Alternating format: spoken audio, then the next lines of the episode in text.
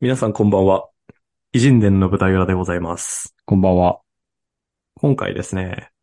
あ、ちょっと、こ本題に入る前に、まあ、ざはい言うても本題って言っても雑談なんですけれども、うまあ、本題の雑談に入る前にですね、ん。うん。はいちょ皆さんにぜひお勧めしたいことがありまして、は私、最近すごい喉風邪をひいていたじゃないですか。い。うん。まあ、一週間ぐらいほんとひいてて、あ、そんなに。そう、あの、ずっと治ってなくて、ずっとごほを言ってたし、うんなんか喉を鼻声出しみたいな毎日あったんだけれども、うんこれやったら一瞬で治りましたっていうのがあって、ええ何かというと、うがい薬ですね。うがいこれマジで。ですごいと思った。うがい薬。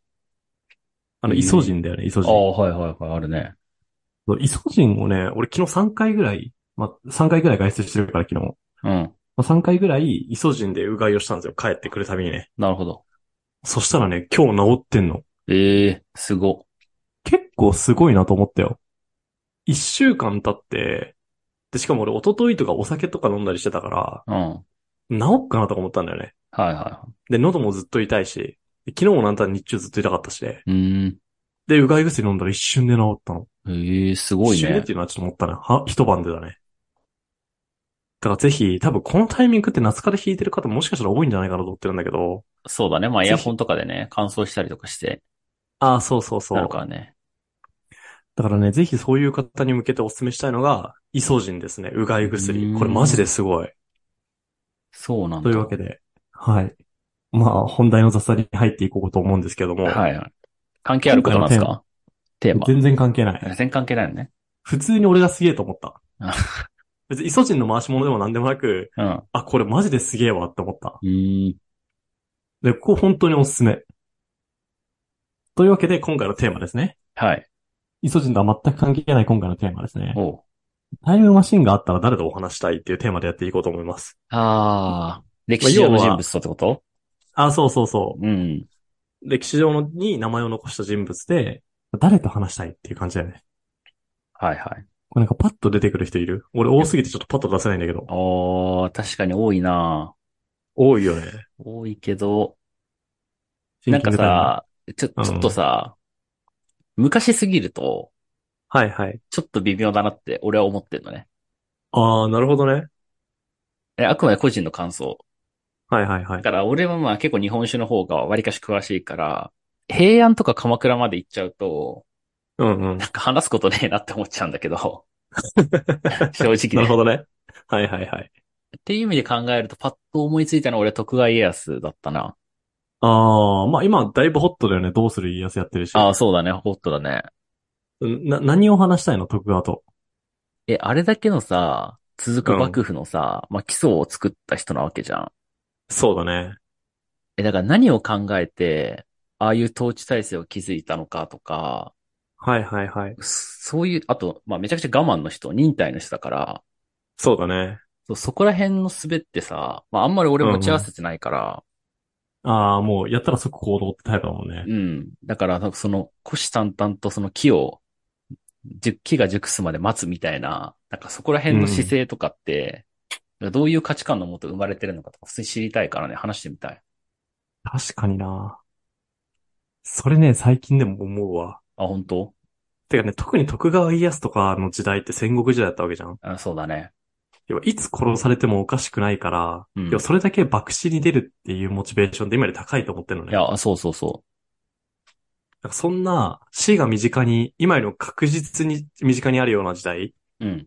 に生まれて待つっていう戦略ってさ、もう相当リスキーだと思うんだよね。そうだよ、逆張り中の逆張りだよ。逆張り中の逆張りだよね。うん。だってなんだったら死ぬ確率の方が高いからね。いや、そうだよ。その中でなぜ待つという戦略をあえて選んだのかは確かに気になるわ。うん。だから、またざるを得なかったとか、待つしかなかったみたいなパターンもあるじゃん。その、あるね。だからそれも含めて、なぜそういうのに至ったのかは、ちょっと晩年の徳川家康に会って聞いてみたい。あー、あの頃を振り返ってみたいな感じで。あ、そうそうそうそう、インタビューしてみたいわ。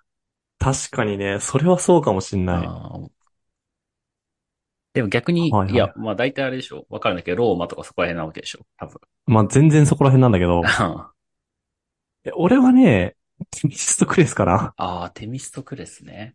サラミスの海戦の解消。はいはい。テミストクレスも何が面白いかってさ、あの、アテネって民主制の国じゃん。アテミスクレスでサラミスの海戦の会長を務めた人で、アテネの政治家なんだけど、うん。アテネって民主制の国じゃん。そうだね。多分人類史上初民主制を生態に取り入れた国、多分アテネなんだけど、うん。だから民主制ってアテネの人からしたら誇りなわけだよね、一個。うん。その誇りの中に生まれていて、なんかあれだけ独裁感チックな人ってどうやって育ったのっていうのはすごく気になる。もおーはいはいはうキャラクターとして面白い、シンプルに。い。うんうんうん。もうね、相手のて晩年敵国のペルシアに逃げたとかさ、はいはなんでもう自分でガンガン進めちゃうんだよね、いろいろ。い。うん。で、事後報告みたいな感じで、そのなんていうの、あの、民衆に対して、この政策始めましたっていうのを可決するんだよ。うん。だからね、民主制ってさ、た、まあ、多数決なシステムなわけだからさ、これやろうと思ってます、どう思ってますかっていうところから、議論がスタートするよね、民主に対して。そうだね。それが、テミスグレさんもこれ始めちゃったけどいいよね。だからもうみんな OK するしかないんだよ。うんうんなんか民主制のさ、何ポリシーというかさ、なんかアイデンティティとは真逆な人間性じゃないこれ。うん。ああ、そうだね。そう。なんかそのバグった人格って何がルーツになってるのってやっぱ気になるよね。うん。だからキャラクターとしておもろいなと思うのってやっぱテミスクレスかな。はいはいはいはい。でそうじゃなくて、こうなんかいろいろ話を伺ってみたい。やっぱさっき言ったインタビューみたいな感じで話を聞いてみたいのは、ハンニバルかな。ハンニバルね。ハンニバルかな。ハンニバルも人生の酸いも甘いもさ、こう、おさ、経験し尽くしてるので。うん。で、晩年のハンニバルかな、やっぱり。あれだけローマを追い詰めてう、ん。カルタゴからは英雄として扱われたんだけど、カルタゴの上層部とも言ってカルタゴ追放されてるから、ああ、そっかそっか。すげえ悔しいはずなんだよね。うん。そのか、ハンニバルに、もう自殺する手前、最後自殺して死んでるから、ハハンニバルって。うんうん。の手、手前のハンニバルに、ね、これまでの輝かしいさ、もう神として崇められてたわけだから、ハンニバルって戦争の時とか。確かに確かから、まあ一方カルタゴの転落というかさ、に。うん。を横で見てて、で転落させてる上層部って自分のことを追い出したやつで、みたいな。そういうのを見てて、何を考えてたんだろうっていうのはすごい気になるよね。ね。終わり良ければ全て良しとはさ、真逆のさ、多分人生だったと思うから、そうだね。あんだけでかい功績を残せば、もうそれでもう良しと言えちゃうのか、うんうんうんそ。れでも最後自殺迫られて、それで悲しいとなっちゃうのか、みたいな。自分の人生をどういう捉え方をしてたんだろうっていうのはすごい気になるよね。ああ、確かにでもそれ気になるね。ね。まあスキピオ、ライバルだのスキピオアフリカヌスもそんな感じなんだけど、うんうんうん。もう結局ローマに、俺がそ祖国であるローマ、恩知らずのローマよみたいな感じで、恩知らずのローマよ。お前たちが我が骨を受け入れることはないみたいな感じの言葉を残して死んでるんだよね。ええ要は、ローマに墓を持つことは絶対ないよって言って死んでるんだけど、なるほど。じゃあ恨んでたわけだ。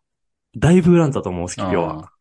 ハンニバルはでもなんかそんなことは残してないんだよね、あんまり。おー残してたとしてもだいぶ冷静な感じで残してる。はいはから、まあ、何なんだろうね。その、と、 悟りを開いてたんじゃなかろうかと思ったりもしてて。い。うん。ちょっとそれは聞いてみたいなっていう感じ。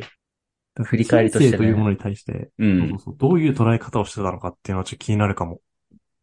まあ、成功法則というよりかは、なんか哲学の域になってくる気がするけど。そうだね。こ、ここまでの人が自分の人生満足、10点満点中10点で終わったのか。そうそうそうい。や、まだまだ、みたいな感じなのか。自分の人生の捉え方みたいなさ。うなんん。か研究テーマで一個ありそうだよいね。や、ありそう。自己評価はどうだったのか、みたいな。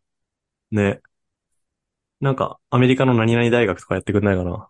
いやー、でも難しくない 研究でき完な全にいじゃん。難しい。完全に難しいあ。ーもう他人が評価してるわけだから、もう自己評価じゃないみたいに言われたら、あ、そうですね、で終わりだもん。間違いない。だからね、早くちょっとタイムマシンを開発していただいて、あ、そう、そこだね。理論上できるらしいので、あとエネルギー量の問題だらしいので、うん。ちょ、これ詳しくないんでわかんないんですけど、わかる方教えてください。はい。だけど僕はハンニバル、ナスは家康と。イーヤスとお話ししたいということで、はい。まあ、今回は終わろうかなというふうに思います。。はいい。ありがとうございました。ありがとうございました。